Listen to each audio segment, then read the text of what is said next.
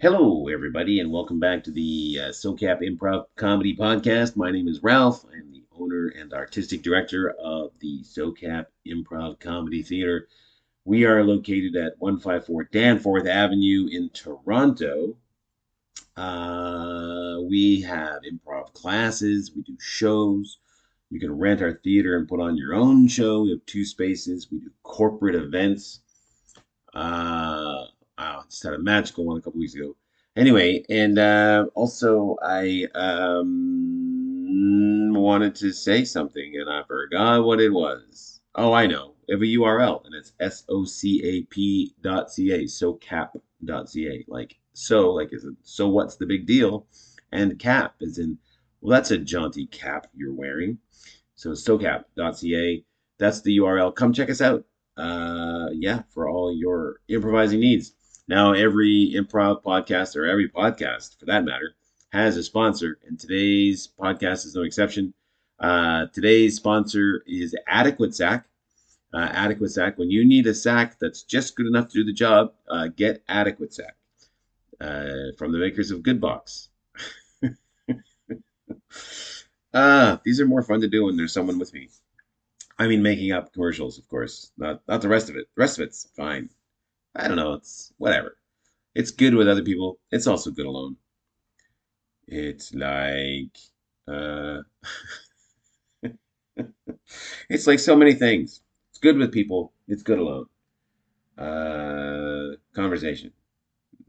Whatever. Anyway, welcome everybody. Uh, so t- uh, this is an improv podcast, obviously and it's about um, you know my reflections, I guess, from uh, teaching improv for a multitude of years, a legion of decades, and uh, and and how it's interesting that for me how I've gone from predominantly helping people gain the confidence, skills, whatever to get on stage and then have their own careers as comedians.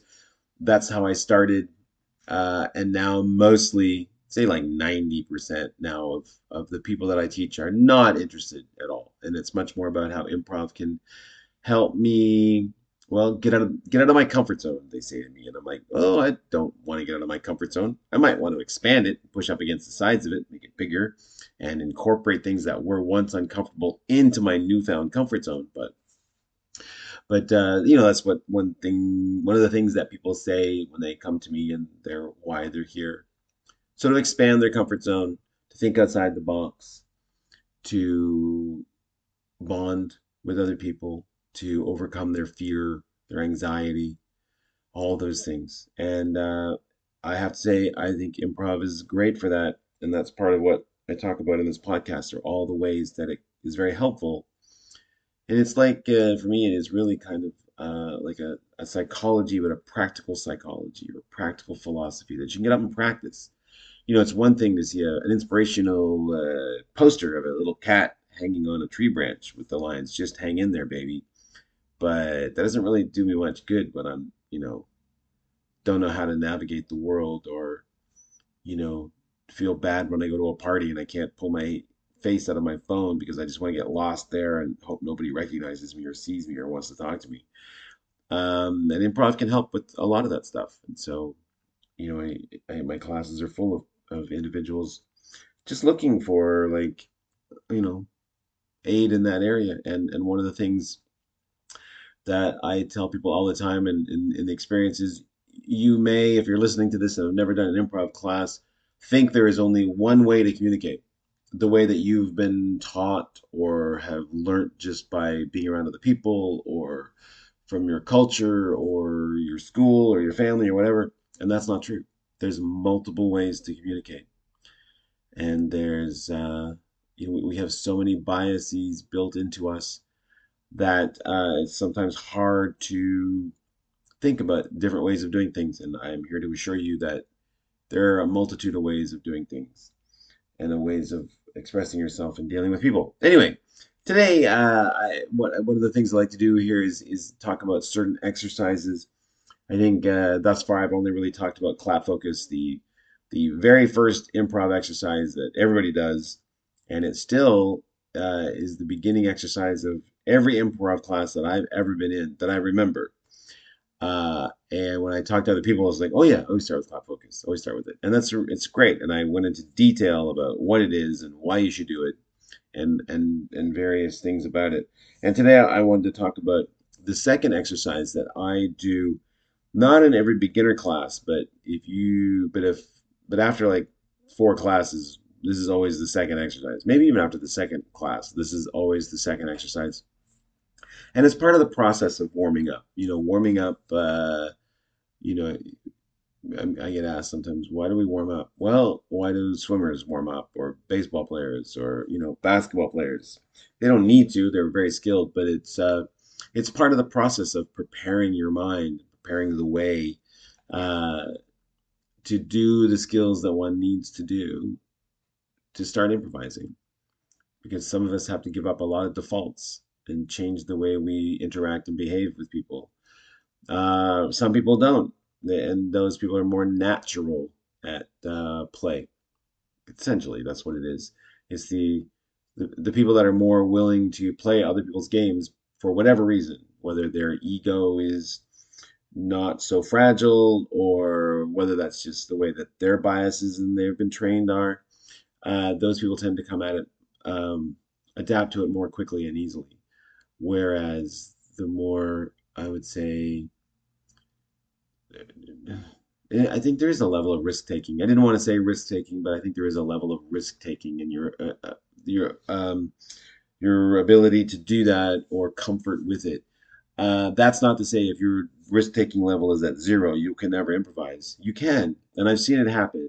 And and and often the people that start the most timid, the most uh, introverted, the most shy, when they start to come out, it's magical. And I've seen it happen multitudes of times. And, you know, and, and on the converse of that, I've seen people who are very playful and uh, engaging regress or stay there and not get any better. And better, I shouldn't say better. That's a that's a judgment term, but I guess grow. They sort of come in, they do that. That's all they do, and, okay, uh, I mean, whatever, that's great. You know, everybody comes and gets what they want from it. Uh, but I'm always trying to make people, I guess, more responsive to other people and to the situation and to serve the relationship and get out of their heads. That's what I'm always trying to do. Anyway, today I want to talk about uh, episode, uh, exercise number two, and this is the uh, we used to call it word association. I don't call it that anymore. I call it association, which, and I'll get to the reason why in a second. But the way this works is you, whatever group you have, you can, you can do with two or, well, 22. I've probably done it with up to 30, although I don't like to do it with that many people. Uh, I generally would like to cap it around 14, 15, maybe 16. Anyway, the way it works is you stand in a circle. Uh, so it flows really easily after clap focus. Uh, whoever starts will turn to the person to their left and say anything. Start, begin, whatever. Uh, the second person that they spoke to will turn to the person to their left and say the first thing that comes into their head without guessing, without second guessing it, without trying to change it. So whatever start makes them think of, they just turn and blah, blurt out whatever. Begin. I don't know third person then might say, who knows, start, begin, commence. And so, oh, okay, so we start to have a little bit of a run on words that mean the same as start uh, in that scenario, or whatever happens. The point, and so we do that, and you go around in the circle, and you keep going around and around and around as much as you need to. Uh, you know, probably two, three, four minutes, depending on the group. Now, uh, so that's the mechanics of it. You just turn to your left, say something, that person does it, and goes around in the circle like, like you know, like dominoes falling, and you go around and around and around. Uh, the two rules of the game, and there are only really two rules, I think, and I, rules, you know, uh, I say with a grain of salt because I don't believe in rules. Uh, but I would say, uh, but the but the one I guess one that is a rule is don't judge what other people say. So if someone said begin, you wouldn't go like begin. What's that? Uh, no, you don't judge it. So you accept everything. Although it's interesting while you do this exercise to look for the subtle self judgments that people have, and they'll they will uh, shrug their shoulders a little bit. uh, reflexively turn out the palms of their hands, uh, screw up their face, inflect upwards. These are little clues, or not clues, well, maybe a clue if you're watching somebody, but they're indications that we send out to people to not take us seriously, to that I'm not really committed to what I'm saying. And so it's a way that we that other people can easily dismiss us. And we do it to ourselves, you know, in that way that we train people how to treat us. Uh, and you can do it verbally too. I've seen people do it verbally with the like, well, you've probably thought of this already, blah, blah, blah. Or this is going to sound stupid, blah, blah, blah. And we give people already reasons to not listen to us and reject what we're saying. Anyway, back to the game. So don't judge it. Try not to judge yourself. Or if you do, notice it. Interesting. Okay. Mm-hmm. And uh, the other big rule is there's no wrong answer. Whatever comes out of your mouth comes out of your mouth. And so then we start and we go around. And uh, what tends to happen is first you'll see people who will be up in their head and they'll think of the words that have been coming at them and they'll try to think of a perfect answer. And often they'll have things halfway into their mouth. They'll swallow them back and they'll, oh, wait, wait, wait, wait. Uh, so in that instance, I encourage people not to do that. Go with their impulse. What did you what what did you want to say? And sometimes they'll say, I had nothing. And I'm saying, say that. Say, I have nothing. That's what's in your heart. That's the authentic experience you want to say. Say that. I got nothing. Which will then cause the other person to say, What? or I got nothing either. Uh, but that those mistakes, if you want to call it, I did air quotes when I around the word mistakes, which is why I sounded like that because it's not really a mistake, but it is sort of a, a change. It's not what we'd expect. But one of the things about this game and improv in general is we don't care about getting things right or good or perfect. We care about doing them and serving the experience. And the experience is someone said something to you, you didn't hear it, I got nothing. Or in the case you don't know what to say, I got nothing. The other one that happens is someone will mumble something and or there's an accent or something involved, and the person who receives it will want to say, What? How do I, I want to get it right? And again, I understand impulse of getting it right or good or perfect. But in this case, don't. Just turn to your left and go like, I didn't hear that. And that again becomes like a left field, a left field offer or a left hand turn, like a mistake. And what it will do is it'll open up a new way of playing this game that we never would have gotten to if we didn't have a mistake. So it teaches the value of mistakes, or at least they're not bad, not necessarily bad. Of course, some mistakes can be bad, but in general, we reflexively just label them as bad without even thinking about it. Oh, let's start with this. Not a bad idea and see where that goes. And then maybe later on we'll go like, okay, you know what? That was bad. Uh, but in the in the like immediate time frame, let's not do that. We're going to keep it going. So another thing about this game is you serve the game, which means it has to go fast. Otherwise, the people will die of boredom. If it goes slow, people will go up in their head and they'll think.